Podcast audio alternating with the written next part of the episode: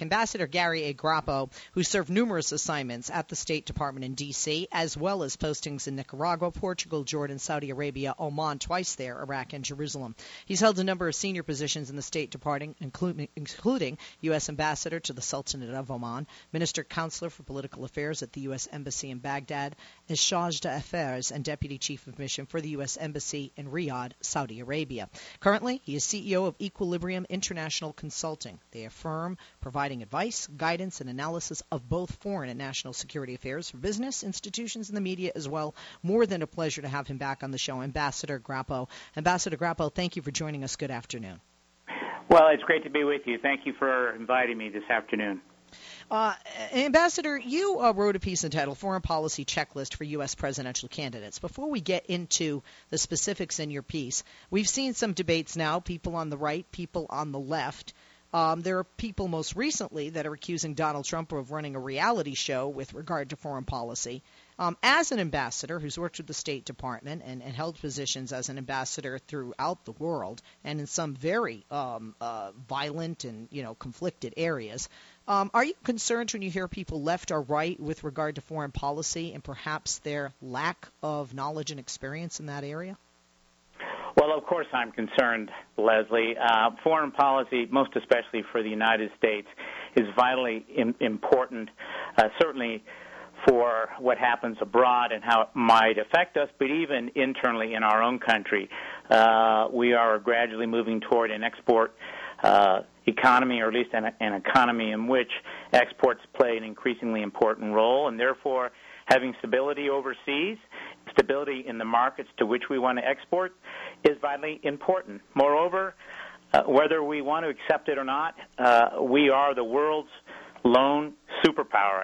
In fact, my European colleagues refer to us very often as a hyperpower, meaning we have genuine influence in almost any place in the world where we choose, and therefore it is important, I think, for all the Demo- uh, for all the candidates, be they Democrat or Republican, to be able to respond and respond in an informed way about how they would address the major issues facing our country abroad today. Uh, you know, you talk about in your piece how the economy certainly uh, has the interest of voters first and foremost. You know, whether it's uh, you know what our deficit is, or more importantly, when they're going to see more zeros in their paycheck, what kind of taxes are they going to pay? Is there going to be an increase? Are there going to be jobs? Uh, you know, improved jobs. I mean, the list goes on. Um, but you you talk about something that I, I feel is, is reality. In a sense, we need a reality check, which is unless we are at war, foreign policy is not of great interest uh, to American voters, and it should be, and not just because of ISIS. Correct, Ambassador? Absolutely, could not agree more. Uh, so many factors uh, affect the United States and our security and stability. I mean, when we talk about ISIS, we can go to the broader question of, of terrorism, and we know that uh, we are involved, whether people want to accept it or not, in a in a near war in combating terrorism, and that, of course, does affect America. It certainly affects our interest abroad, but of course, our interest here at home, and we need to be addressing that. We need to have a strategy, and I'm a bit concerned that in the last few years we, we have not, and we've seen groups like ISIS appear, or in, in the case of some uh, arguments, reappear.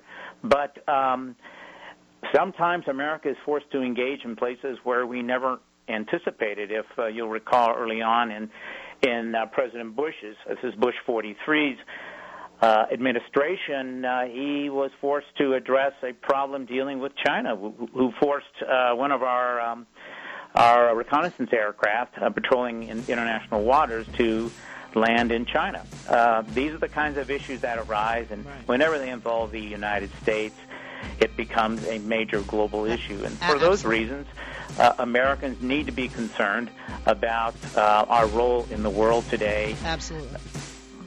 We're going to take a quick break, Mr. Ambassador. We'll be back. Ambassador Grappo joins us. Don't go away. Call us if you have questions. 888 6 Leslie.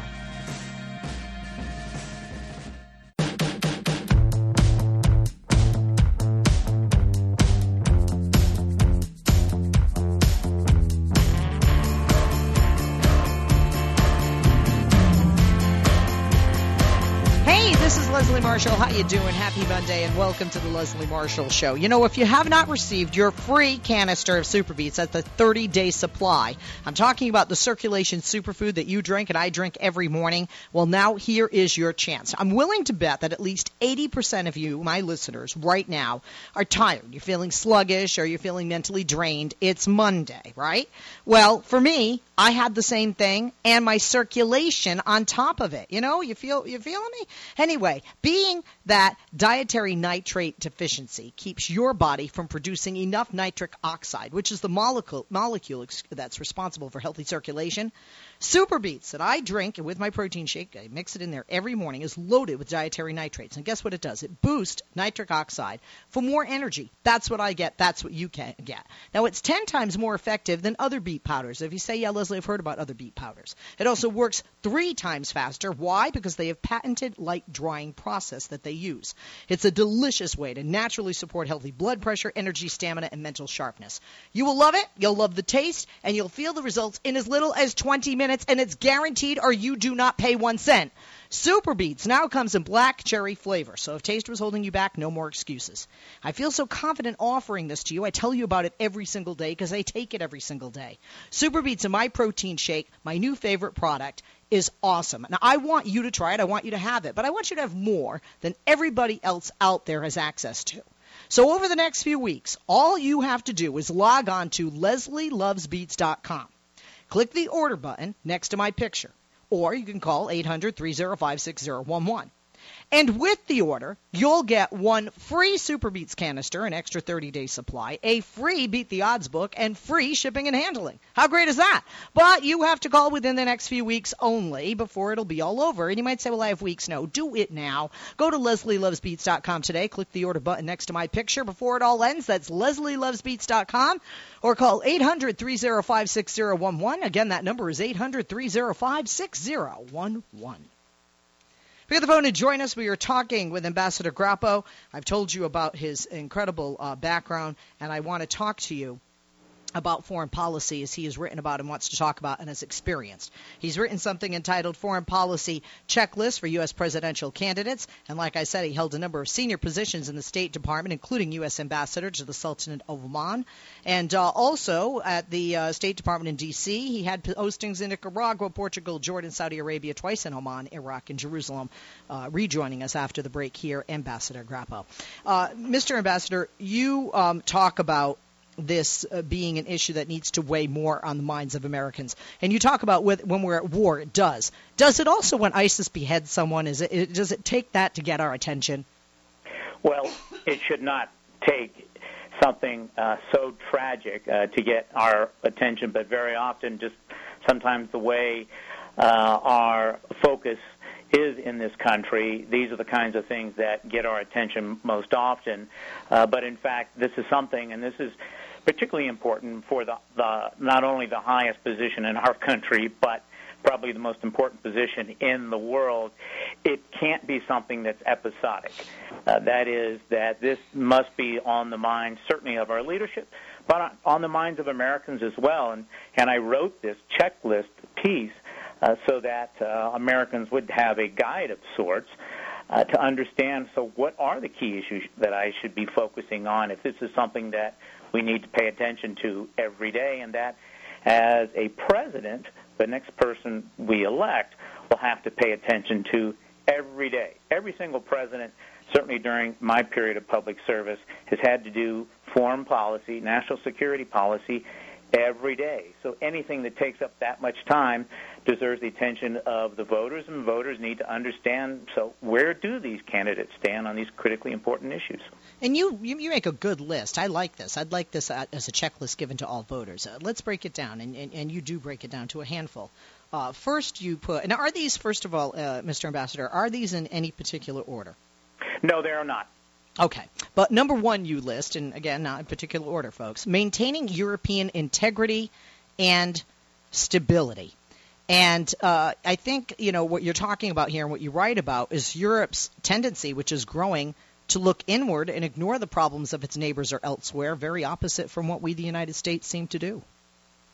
No, that's true. uh, and uh, we are seeing a grow, growing tendency in this direction because of a number of, I won't call them crises yet, but they're certainly near crises, uh, certainly with uh, Russia's uh, invasion and annexation of Crimea in Ukraine, uh, and then movement into eastern Ukraine, uh, the, uh, the Greek debt crisis, and now the refugee crisis. And when Europe comes under these kinds of pressures, particularly having gone through a period of, shall we say, comfort and complacency, uh, they tend to close doors in many cases. Uh, they tend to shut borders.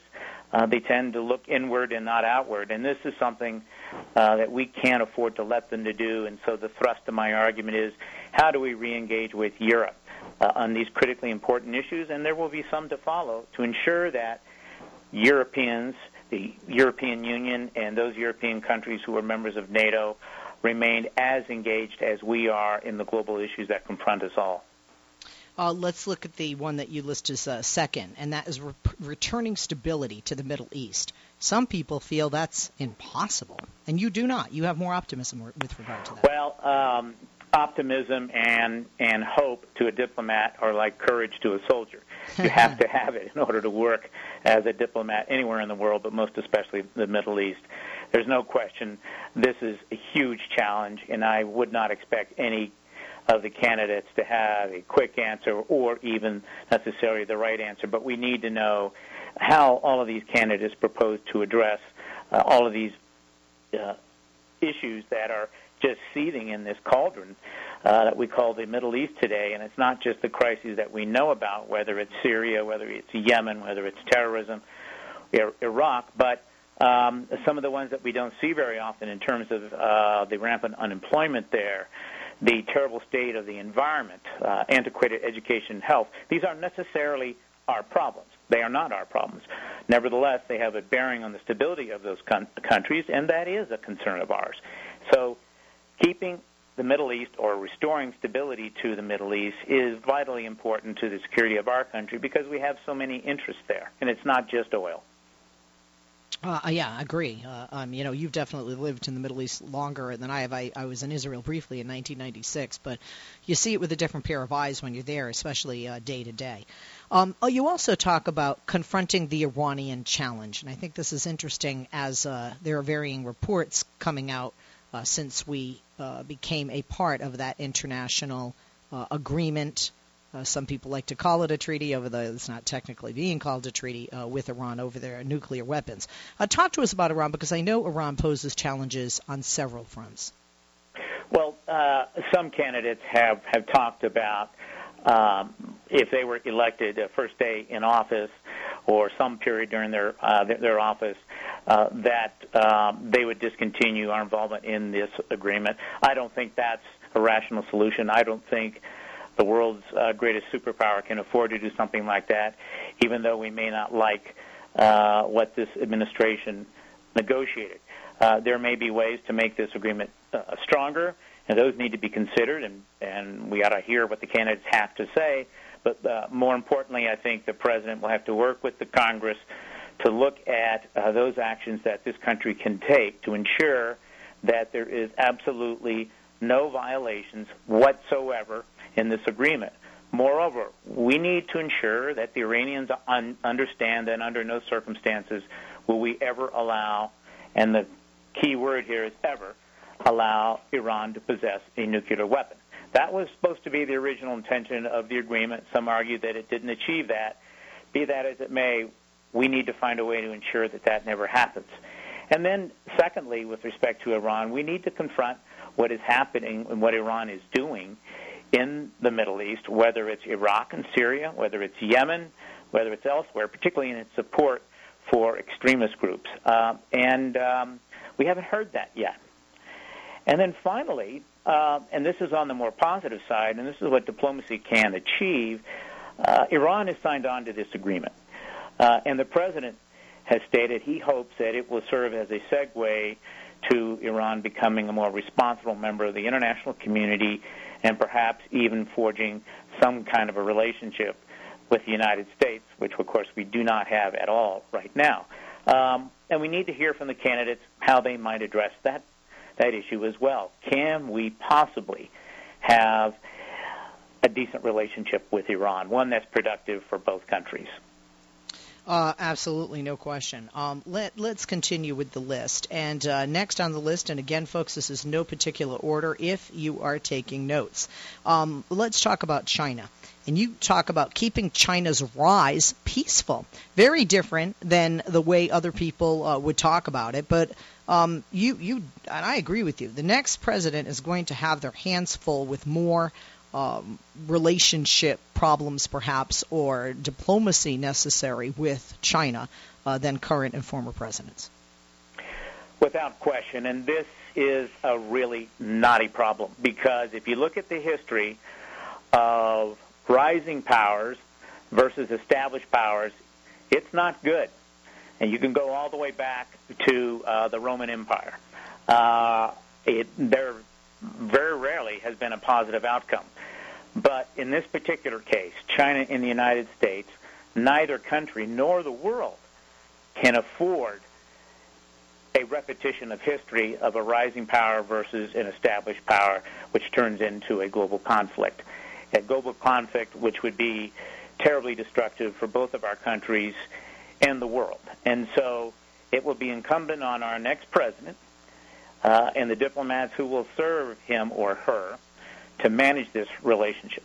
And also on the Chinese, they need to understand that they are going to have to play by the rules.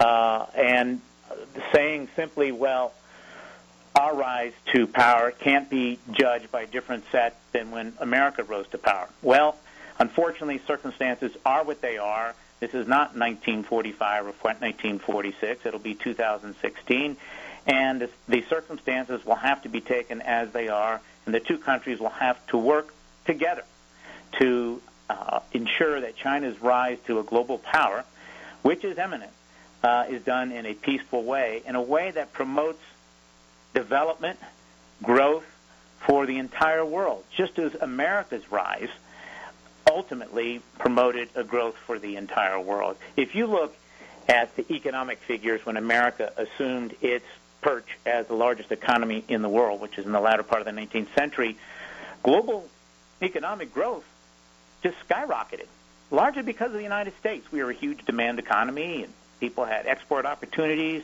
In turn, we contributed lots of technology.